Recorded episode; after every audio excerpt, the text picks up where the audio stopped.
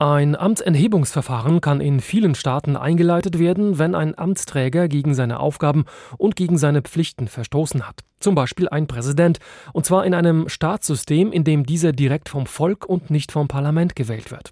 In den USA heißt das Amtsenthebungsverfahren Impeachment. Geregelt ist es in der US-Verfassung im Artikel 1 Abschnitt 3.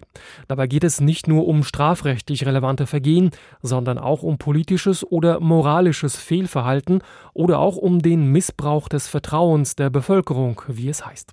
In der Verfassung gibt es auch den Zusatzartikel Nummer 25, der regelt, dass der Vizepräsident zusammen mit der Mehrheit der Minister den amtierenden Präsidenten für unfähig erklären kann, die Rechte und Pflichten des Amtes auszuüben. Dann würde der Vizepräsident sofort sozusagen auf den Chefsessel aufrücken.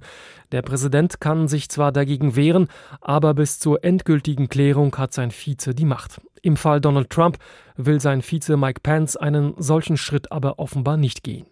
In den quasi regulären Amtsenthebungsverfahren sind beide Kammern des US-amerikanischen Parlaments, des Kongresses, involviert. Zunächst trifft das Repräsentantenhaus mit einfacher Mehrheit die Entscheidung über die Einleitung des Verfahrens. Danach ist der Senat an der Reihe. Hier finden Anhörungen statt, denen der oberste Richter des Landes vorsitzt. Es können Zeugen vernommen und Kreuzverhöre durchgeführt werden. Danach finden geheime Unterredungen statt. Am Ende folgt die Entscheidung.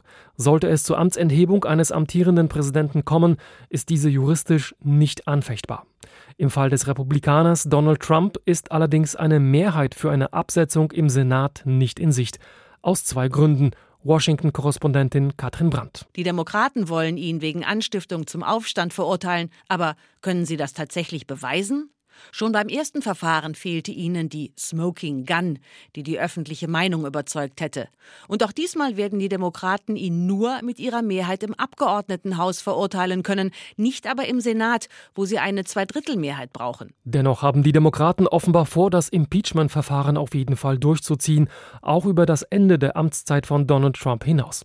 Denn sie erhoffen sich dadurch die Gewissheit, dass er in vier Jahren bei der nächsten Präsidentenwahl dadurch nicht mehr antreten darf. Doch da sind sich die Fachleute nicht einig USA-Korrespondent Thorsten Teichmann. Die Frage ist, geht das eigentlich von der Verfassung her? Ist das möglich? Da gibt es unterschiedliche Ansichten. Wir müssen abwarten, was diese Woche passiert und wie es dann weitergeht. Fest steht, dass es in der Geschichte der USA bislang drei Präsidenten gab, gegen die ein Amtsenthebungsverfahren gelaufen ist.